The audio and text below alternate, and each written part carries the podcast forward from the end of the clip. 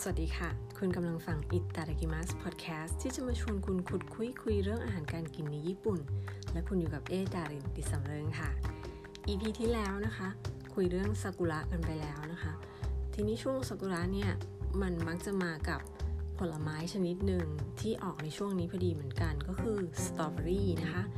สตรอเบอรี่ในญี่ปุ่นเนี่ยก็จะออกมาตั้งแต่ประมาณเดือนธันวาจนถึงเดือนพฤษภานะคะ ใครที่เคยทานสตรอเบอรี่ญี่ปุ่นก็จะทราบดีว่ามันหอม มันหวาน แล้วก็มีเนื้อนุ่มฟูนะคะ ไม่ค่อยเหมือนสตรอเบอรี่ที่เราทานในประเทศอื่น หรือว่าสตรอเบอรี่ของไทยเองจะค่อนข้างเปรี้ยวแล้วก็เนื้อแข็งๆนะคะ เราก็เลยไปหามา ไปเจอมาใน NHK นะคะว่า เขามีศึกชิงสงครามเป็นที่หนึ่งของสตรอเบอรี่ด้วย คือว่าเป็นชิงความเป็น the best strawberry in Japan กันนะคะ โดยต้องย้อนกลับไปว่าสมัยก่อนเนี่ย พันธุ์ที่ได้รับความนิยมเนี่ยจะชื่อพันธุ์เนียวโฮ เป็นของจังหวัดโทชิกินะคะ ส่วนอันดับ2เนี่ยก็คือจะชื่อโทโยโนกะ เป็นของจังหวัดฟุกุโอกะสองสองพันนี้เขาก็บูบี้สูสีกันมานะคะ แต่ ถึงจะอร่อยคล้ายๆกันเนี่ยความอร่อยความสวยงามเนี่ยใกล้เคียงฟัดเวียง แต่เนียวโฮเขาจะมีจุดด้อยตรงที่ผิวเขานิ่มเละง่ายทำให้มันขนส่งยากนะคะ เก็บไว้ได้ไม่นาน ไปไปมามาโทโยโนกะของฟุกุโอกะก็เบียดแซงได้แชมป์เป็นสตรอเบอรี่ที่ปลูกเยอะแล้วก็คนนิยมทานมากที่สุดในญี่ปุ่น ทีนี้เมืองโทชิกิเนี่ยเขาก็รู้สึกว่าเฮ้ยเสียแชมป์อะยอมไม่ได้ ก็เลยไปมุ่งวิจัยพัฒนานะคะผสมพันธุ์ซึ่ง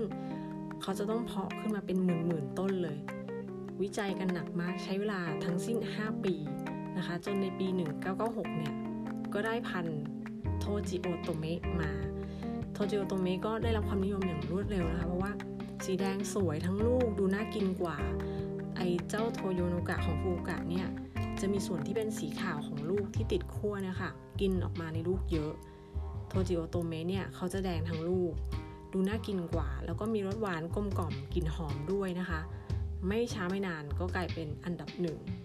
ทีนี้ทางฟูกะเขาก็ไม่ยอมนะคะ เขารู้สึกว่าเฮ้ยไม่ได้ ฉันต้องทำทำอะไรสักอย่างแล้ว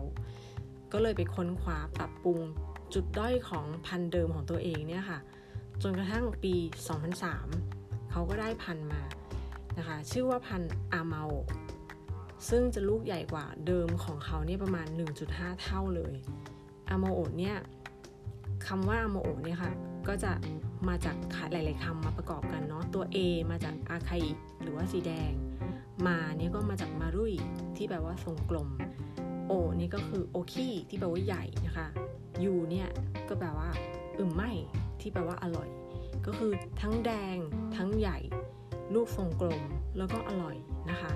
แต่ว่าสตรอเบอรี่อามาโอะเนี่ยก็ไม่ได้ปลูกง่ายๆนะคะ ต้องใช้แรงงานคนเยอะกว่าสตรอเบอรี่ทั่วไปหลายเท่า เพราะว่าจะต้องดูแลเยอะมาก ในช่วงที่สตรอเบอรี่ติดดอกนะคะ ออกเป็นดอกมา เขาจะต้องเอา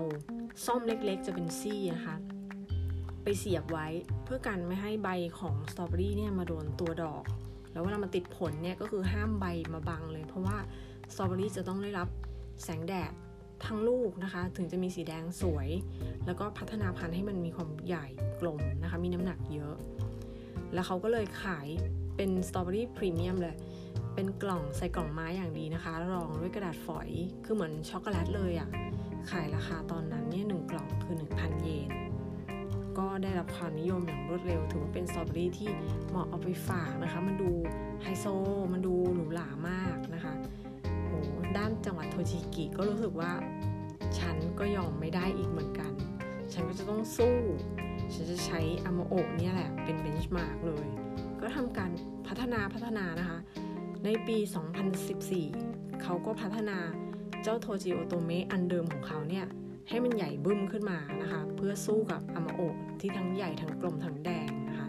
ให้ชื่อว่า Skyberry เขาก็ขายในลีกของสตรอเบอรี่หรูหราเหมือนกัน คือใส่ในกล่อง แล้วก็มีเบ้าเหมือนเป็นช็อกโกแลตนะคะเรียงลูก ทุกลูกก็จะสวยเป๊ะเท่ากันหมด ก็จะเป็นโทจิโอโตเมะที่ใหญ่แดงแวววาวนะคะ เรียกได้ว่าไม่ยอมกันเลย แล้วก็ทุกวันนี้เนี่ย ก็จะมีสตรอเบอรี่หลาย ๆ พันธุ์ที่มี character ต่าง ๆ กันไป อาจจะไม่ได้พูดว่าอันไหนที่เป็นดีที่สุดนะคะ แต่ว่า ก็คือแต่ละอันเนี่ยก็จะมีคุณสมบัติไม่เหมือนกัน แล้วแต่คนชอบ แต่ทั้งหมดเนี่ยก็คือการผลจากการร่วมแรงร่วมใจของทั้งนักวิจัยเกษตรกร แล้วก็ภาครัฐ ที่เขาปรับปรุงพัฒนาการผลิตการขนส่ง